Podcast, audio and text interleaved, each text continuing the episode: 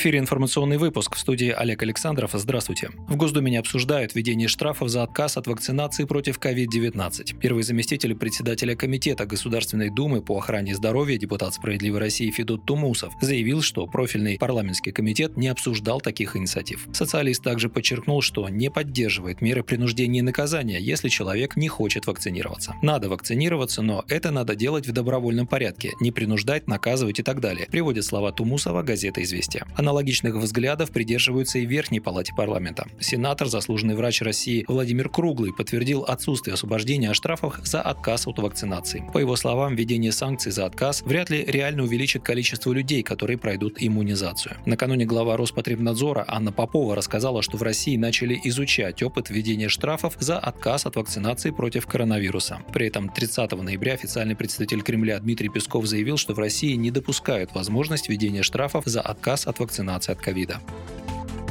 На портале госуслуги в 2022 году расширят список услуг. В частности, можно будет оформить ряд пособий на детей, подать налоговые декларации по НДФЛ, зарегистрировать права на недвижимость, провести техосмотр техники и многое другое. Расширение функционала затронет более 100 региональных сервисов, предназначенных для граждан и бизнеса, говорится в сообщении Кабмина. Например, регионы смогут разместить на портале госуслуг сервисы по аттестации учителей и предоставлению бесплатного жилья. Ранее подобные услуги предоставлялись на онлайн-площадках субъектов Российской Федерации информации на сайтах профильных министерств или не предоставлялись в электронной форме вообще. 13 декабря вице-премьер Татьяна Голикова заявила, что портал госуслуги в декабре будет технически готов к выдаче сертификатов переболевшим COVID-19 без обращения к врачу и привившимся за границей. Регионам дадут дополнительно около 100 миллиардов рублей на развитие дорог. На эти деньги, как заявил премьер-министр Михаил Мишустин, за два года будут приведены в нормативное состояние около 3000 километров автомобильных дорог. Деньги получат 84 субъекта федерации, подчеркнул глава правительства, открывая в понедельник совещание со своими заместителями. Он отметил, что одна из целей Кабмина – развитие туристических проектов, а для этого нужно совершенствовать дорожную инфраструктуру по всей стране. В ноябре в Думе депутаты «Справедливой России» озвучили статистику, что только 1% происшествий на дорогах дорогах происходит по причине неисправности личного автомобильного транспорта, а 35% это несоответствие должным требованиям состояния дороги и инфраструктуры. После этого социалисты призвали правительство еще раз обратить внимание на плохие автострады.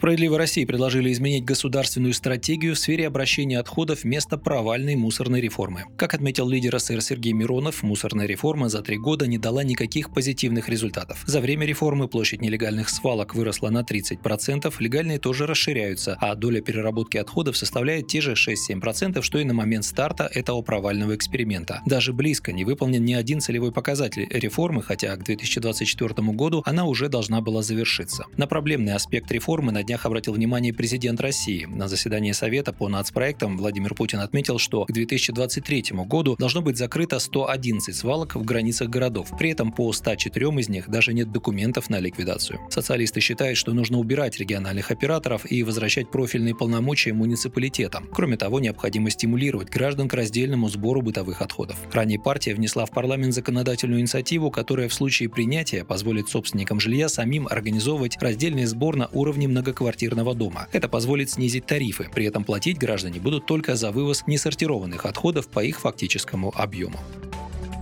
И последнее. Роспотребнадзор ограничил поставки фруктов и овощей из Турции и Ирана. Под запрет попала продукция 33 производителей лимонов, мандаринов, перца, винограда и гранатов из этих стран. Как пояснили в ведомстве, в ней обнаружили остаточное количество 12 пестицидов, 10 из которых нельзя применять в России. Из-за этого 17 ноября приостановлен ввоз в нашу страну перца и гранатов из Турции, со 2 декабря перца из Ирана, а с 10 декабря ввоз турецкого винограда. Как сообщили в Роспотребнадзоре, за 9 месяцев этого года специалисты обнаружили остаточные пестициды, не прошедшие регистрацию в России, в 16% исследованных проб пищевой продукции. Из-за этого перед новогодними праздниками ведомство усилило контроль за фруктами и овощами из Турции, Египта, Китая, Германии, Уганды и Эквадора. Ну а в Минсельхозе после этого поспешили заверить, что не ожидают перебоев в поставках продуктов на внутренний рынок, а также роста цен. По данным ведомства, доля импортных товаров, попавших под запрет, незначительна в общем объеме продаж.